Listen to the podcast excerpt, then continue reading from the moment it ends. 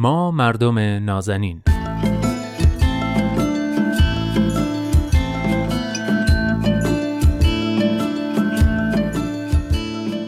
سلام. سلام به شما مردم نازنین. خیلی خوش اومدید به برنامه خودتون. ما مردم نازنین. من نوید توکلی و این هفته هم با کارشناس جامعه شناس برنامه دوست خوبم ارسطو رحمانیان در مورد موضوع هفته از زاویه غالبا جامعه شناختی گفتگو می‌کنیم. موضوعی که به نظرم مهمه و عنوان جالبی هم داره. سکوت ترسناک.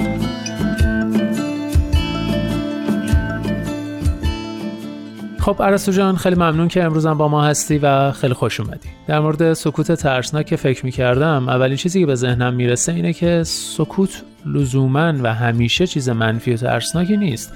خیلی وقتها خوبه و اصلا لازمه که سکوت کنیم و گاهی حتی می‌تونه مفید باشه. اما خب وقتی میگیم سکوت ترسناک ناخداگاه آدم یاد سکوت در مقابل نابرابری ها و بیعدالتی ها میفته سکوت در برابر ظلم. این سکوت ترسناکه چون باعث میشه اون ظلم و نابرابری تداوم داشته باشه و حتی بدتر و بغرنجتر بشه. به نظرت این نوع سکوت که مزره و ترسناکه از کجا نشأت می‌گیره؟ ممنون نوید عزیز. اتفاقا خیلی تعبیر جالبی هست و من هم با شما موافقم. اولین بار که شنیدم همین اومد تو ذهنم. چیزی که من فکر می‌کنم اینه که سکوت به حال یک ریشه های ریشه های مختلفی داره در یک جامعه بله.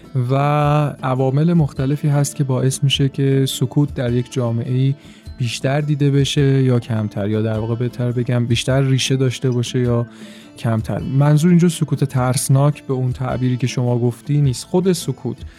چون سکوت به هر حال خودش یک ارزشی در جامعه داره. خودش به عنوان حتی یک نوعی از کنش می‌تونه محسوب بشه. بله. و حالا اون سکوتی که در جامعه هست اون حجمی از سکوتی که در جامعه هست می‌تونه تبدیل به سکوت ترسناک بشه. وقتی که در مقابل کنشی قرار بگیره و ممکنه که تبدیل به یک فضیلت انسانی بشه وقتی در مقابل کنش دیگه ای قرار می‌گیره. به حال سکوت ریشه های مختلفی داره. می‌تونه ریشه دینی داشته باشه ریشه مذهبی داشته باشه. مثلا پیامبر اسلام رو اینطوری توصیف می‌کنن که فردی ساکت عمیق اندوهگین از مسائل و مظالمی که به یک جامعه وارد میشه و خیلی تاکید بر ساکت بودن این فرد هست. باز از یک زاویه دیگه بخوایم در بحث دین نگاه بکنیم. مثلا در دیانت مسیح در دیانت بهایی اینها یک خانشی توسط پیروانشون وجود داره. لزوما نمی‌دونیم این خانش درست هست یا نه. ما به پیروانشون فقط الان کار داریم. که سکوت در برابر ظلم تقریبا یک نوع احترام و قداستی باهاش همراه هست. یا مثلا فرض کنید که یه خانش دیگه وجود داره که عشق به خداوند توی ادیان که بالاترین عشق عشق به بالاترین معشوق هست با خودش یک بیتفاوتی و سکوتی رو همراه میاره. انگار که یک نوعی از عرفان هست یک نوعی از خلاص شدن از بندگان خلاص شدن از آنچه غیر خداست هست که افراد رو به سکوت انگار وامی داره. همونطور که اریک فروم هم همین رو تایید و اینا ارزش هایی هستش که در واقع ترویج پیدا می‌کنه توسط ادیان خواسته یا ناخواسته ممکنه که جزو ارزش های اون دین نباشه ولی پیروان اون دین این گونه در واقع برداشت بکنن به حال یک ریشه دینی می‌تونه داشته باشه سکوت. ریشه های فرهنگی بسیاری می‌تونه داشته باشه. مثلا تو ادبیات فارسی بسیار سخن سکوت گفته شده. فردوسی مثلا یادم میاد که شعری داره که سخن هیچ مسرای با رازدار که او را بود نیز همساز و یار یا مثلا حافظ مهره بر لب زده خون می‌خورم و خاموشم یا مولوی دهلوی. اینا همشون در واقع شعرهایی هستن یا اودبایی هستن که تشویق به سکوت می‌کنن و نوعی سکوت رو دارن ترویج می‌کنن. و جای جای ادبیات فارسی هم می‌بینیم که تشویق به سکوت زمانی که سخن گفتن بیفایده است یا زمانی که حجم ظلم و جور و ستم بر آدم ها زیاد هست زمانی که حرف تو رو حالا یا اون بالا دستیت نمی‌فهمه یا معشوقت نمی‌فهمه همه اینها هستش. البته که برعکسش هم بوده. مثلا توی ادبیات دوره مشروطه تو ادبیات باز بعد از مشروطه و معاصر هم بعضی وقتا تشویق به شکستن سکوت توی ادبیات ما دیده میشه. با این حال من فکر می‌کنم اونچه که به فرهنگ ما تاثیر بیشتری گذاشته به علت طولانی بودن زمانش به علت توجه بسیار در طول تاریخ و عمیق بودن و اینها پیشی گرفتن سکوت و ارزش سکوت در برابر سخن گفتن هستند.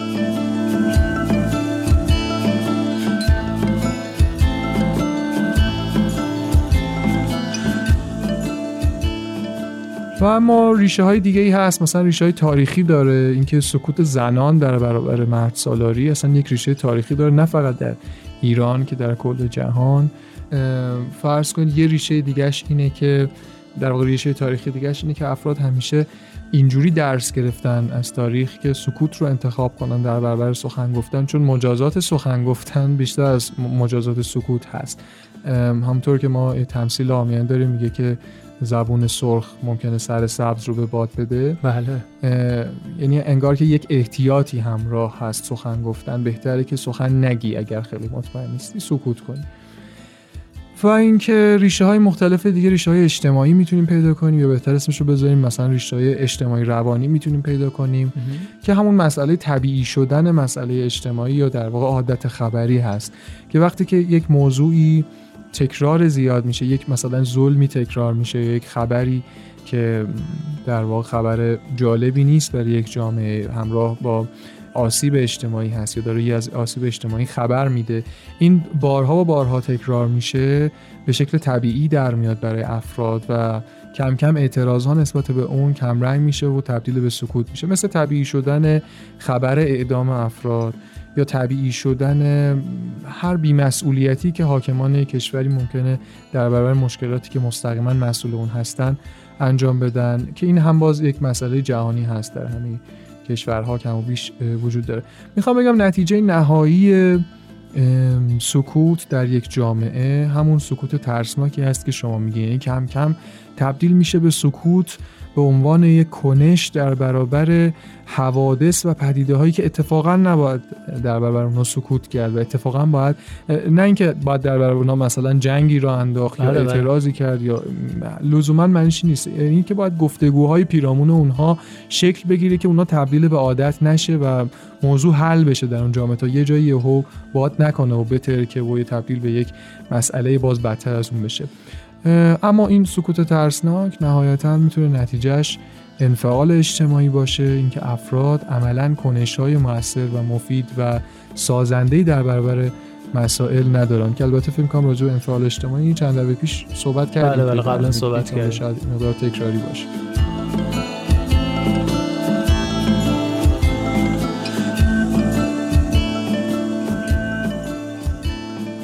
خب برسو جان در مورد ریشه های سکوت مفصل صحبت کردیم به عنوان سال آخر چه کسانی از این سکوت ترسناک سود می‌برن؟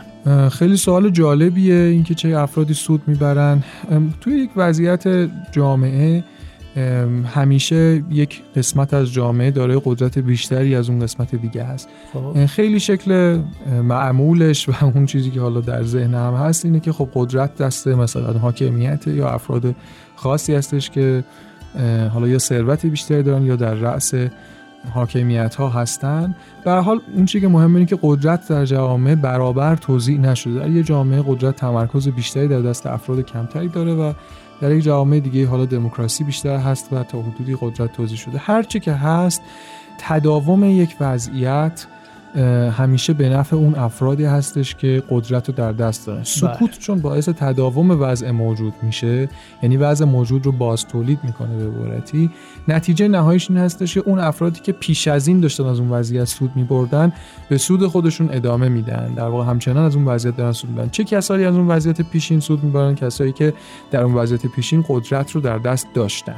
بنابراین سکوت معمولا خوشایند حالا به صورت معمول میگن حاکمان و افرادی که قدرت دستشونه ولی به هر کسی که قدرت بیشتری در دستش هست سکوت به نفع اون هستش. برعکسش رو هم می‌تونیم بگیم. یعنی در واقع می‌تونیم نتیجه گیری بکنیم که هرچه قدرت بیشتر توضیح بشه در یک جامعه هم از نظر مقدار و هم از نظر دامنه توضیح اون در بین افراد در نتیجه سود سکوت در یک جامعه کمتر میشه. یعنی کمتر افراد میل دارن به اینکه مسائلشون رو مطرح نکنن میل دارن به اینکه گفتگو نکنن یا اعتراض نکنن. به خاطر اینکه کسی سودی نمی‌بره از این سکوت. در نتیجه همه میل پیدا می‌کنن به اینکه گفتگو کنن. در نتیجه میل به این پیدا می‌کنن که مسائلشون رو شفاف مطرح کنن و میشه از همه اینا این نتایج رو گرفت. البته نه به این مستقیمی و راحتی ولی به هر حال همبستگی داره با ترویج فرهنگ گفتگو همبستگی داره با امکان رسیدن به رسیدگی در واقع به مسائل اجتماعی و امکان کم کردن رنج توی اون جامعه که مجموعا می‌تونه پیشرفت اون جامعه رو به بار بیاره.